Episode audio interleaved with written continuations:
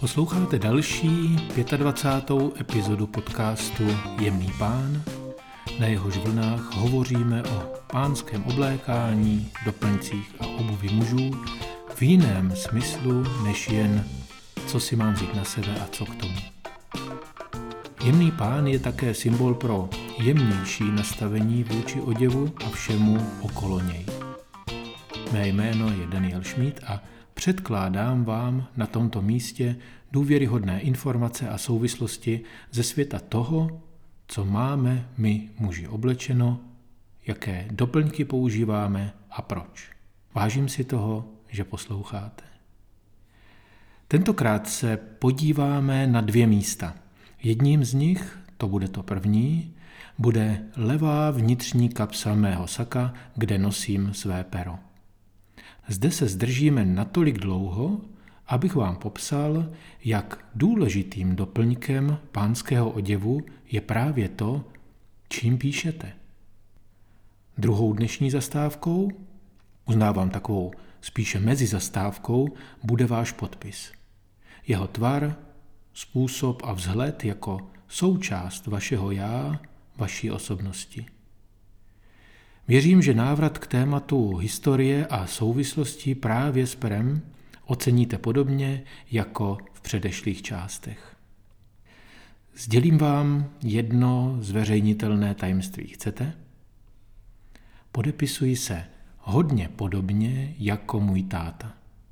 Náhoda mohlo by vás napadnout. Možná geneticky dáno, případně často spatřeno mohlo by napadnout někoho z vás. A já se vám přiznám, že jsem jako malý kluk, až jsem uměl psát, trénoval podpis mého tatínka, abych ho mohl případně sfalšovat do žákovské knížky. Ano, kluci a já mezi nimi mají opravdu divokou představivost a já opravdu nebyl výjimkou. Nikdy k tomu nedošlo, nikdy jsem nesfalšoval jeho podpis, nebyl důvod vlastně, abych něco podobného udělal. Ne, že bych byl svatoušek, to ne, ale navíc by ve mně podobný čin vyvolal ještě větší strach z odhalení než strach z původního průšvihu. Všechny naše činy mají, jak víte, své důsledky. A důsledkem tehdejšího mého snažení dokonale napodobit v uvozovkách cizí podpis je, že mám dnes podpis velmi podobný tomu, jaký jsem tisíckrát trénoval. A vím nyní, že se podepisuji opravdu výrazně.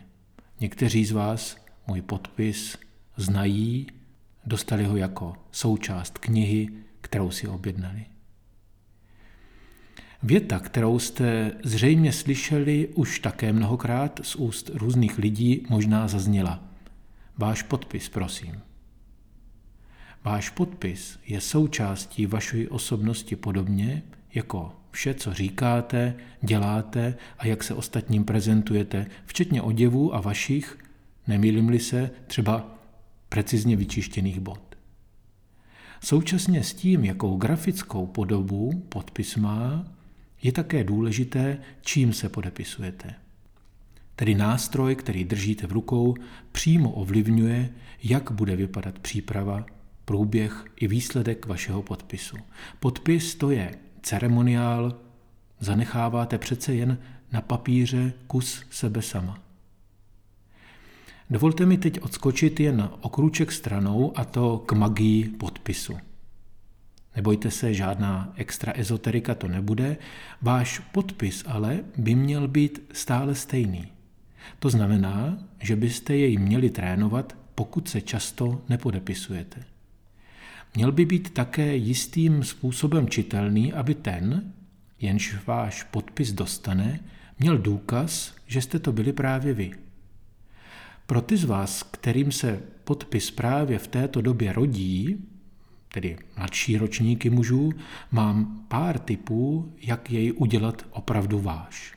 Možná, že následujících pár bodů bude inspirativní i pro ty z vás v podepisování zkušené.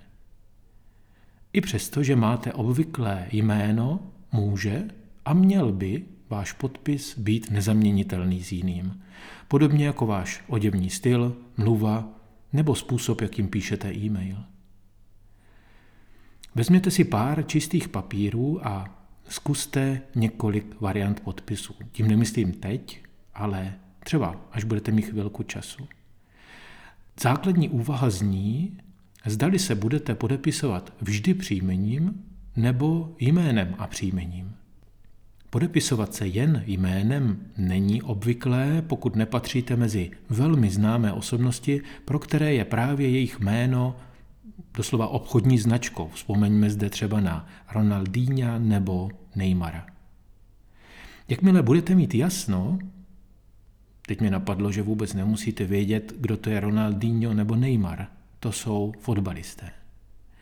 E, zpět. Jakmile budete mít jasno, zda bude váš podpis obsahovat jedno, dvě nebo i tři slova, nebo dvě slova a písmeno mezi nimi, pro ty z vás, kteří mají druhé jméno, máte první část za sebou. V druhém kroku můžete trošku experimentovat s velikostí písma, možná mezerami mezi nimi, anebo třeba zvolit výrazně větší počáteční písmeno každého ze slov, než má zbytek vašeho podpisu. Třetím krokem při vašem podpisovém tréninku může být zkouška, zda se k vašemu podpisu nehodí třeba některá z historických forem počátečního písmena. Dříve se některá písmene psala jinak, tahy pera byly vedeny tedy jinak a mohou být o ním výrazným prvkem, takovou signaturou vašeho podpisu.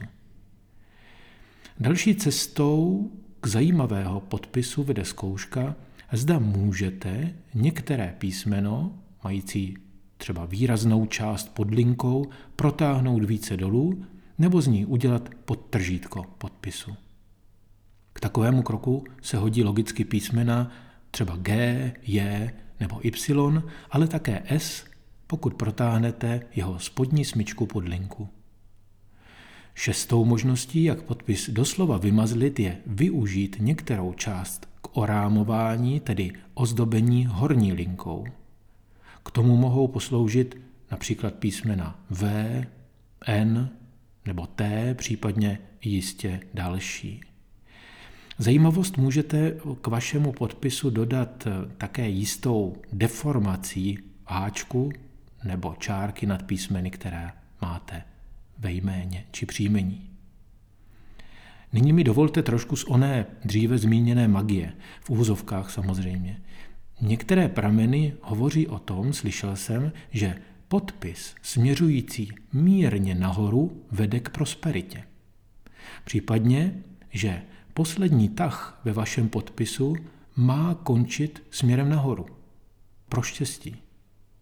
Ponechám na vás, na vašem jemném uvážení, zda právě toto může váš podpis ozdobit či ovlivnit. Máte-li již za řádku let podepisování váš podpis ustálený, zkuste se dnes na něj podívat trošku jinýma očima. Vraťme se z té malé okliky zpět k tématu a tím je váš doplněk, tedy psací nástroj, psací potřeba – i ten nejhezčí podpis může být ještě zajímavější, pokud na místo kuličkového pera, tedy propisky, použijete pero plnící inkoustové. Mě osobně provázel inkoust nejen velkou část základní školy. Nutno uznat, že nejen na papíře.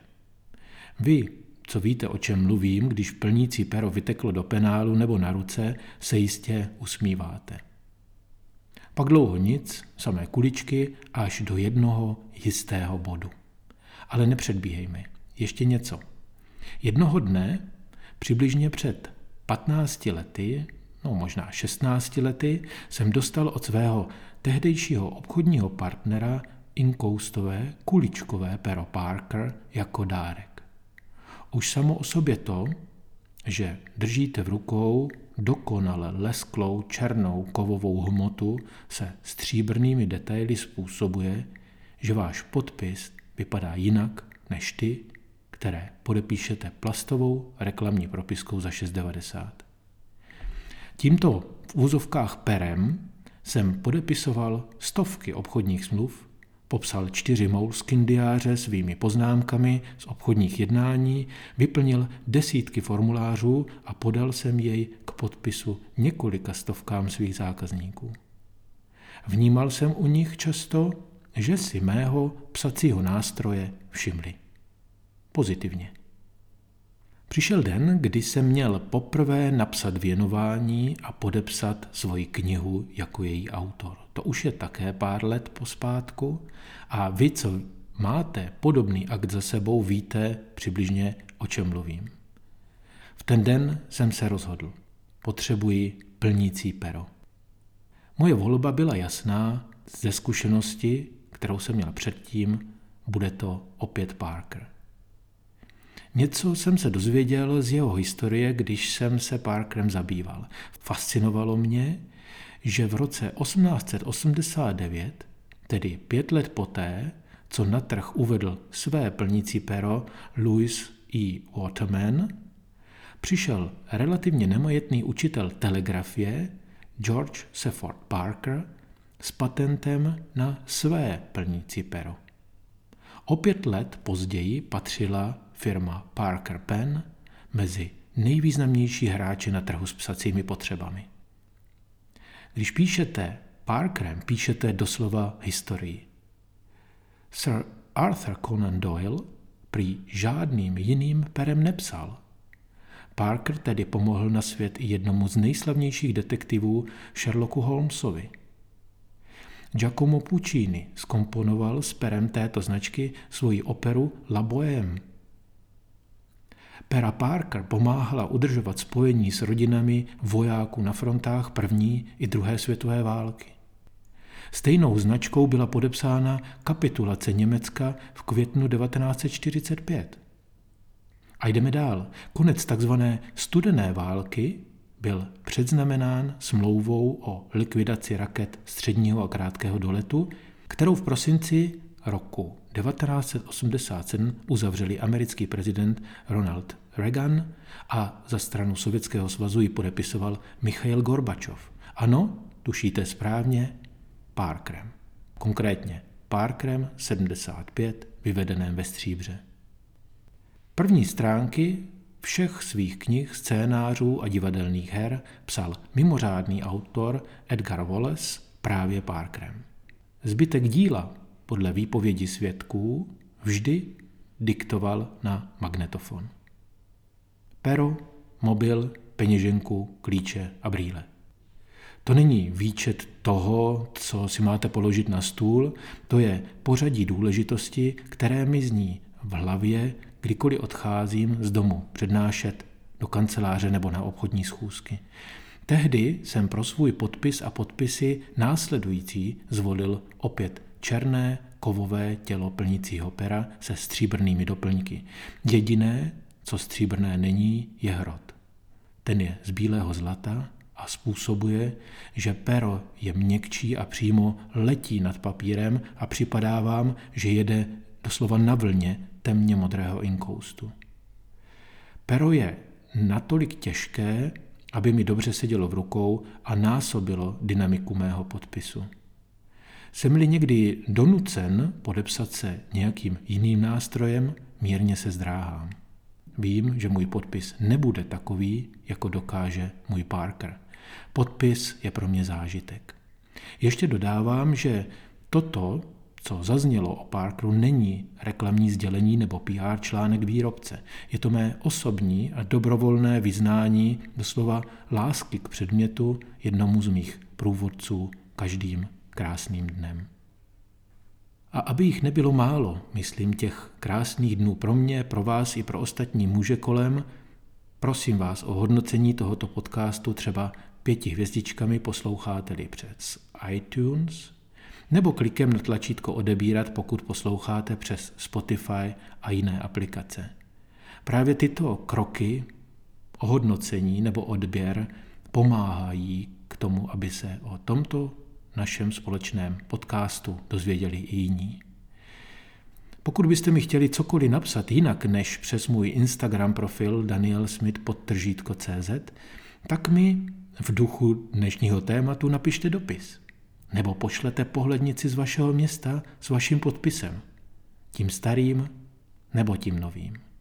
Moji poštovní adresu najdete v popisu tohoto podcastu a každému z vás, kdo mi napíše, v jednom z dalších podcastů osobně poděkuji. Ne, že bych jmenoval nutně vaše jména a příjmení, to ne, ale těm, kteří uvedete zpětnou poštovní adresu, odepíšu osobně. To jsem zvědav, zda zavalíte moji poštovní schránku. Těším se na zprávy od vás, přeji vám úspěch, radost a zůstávejte elegantní.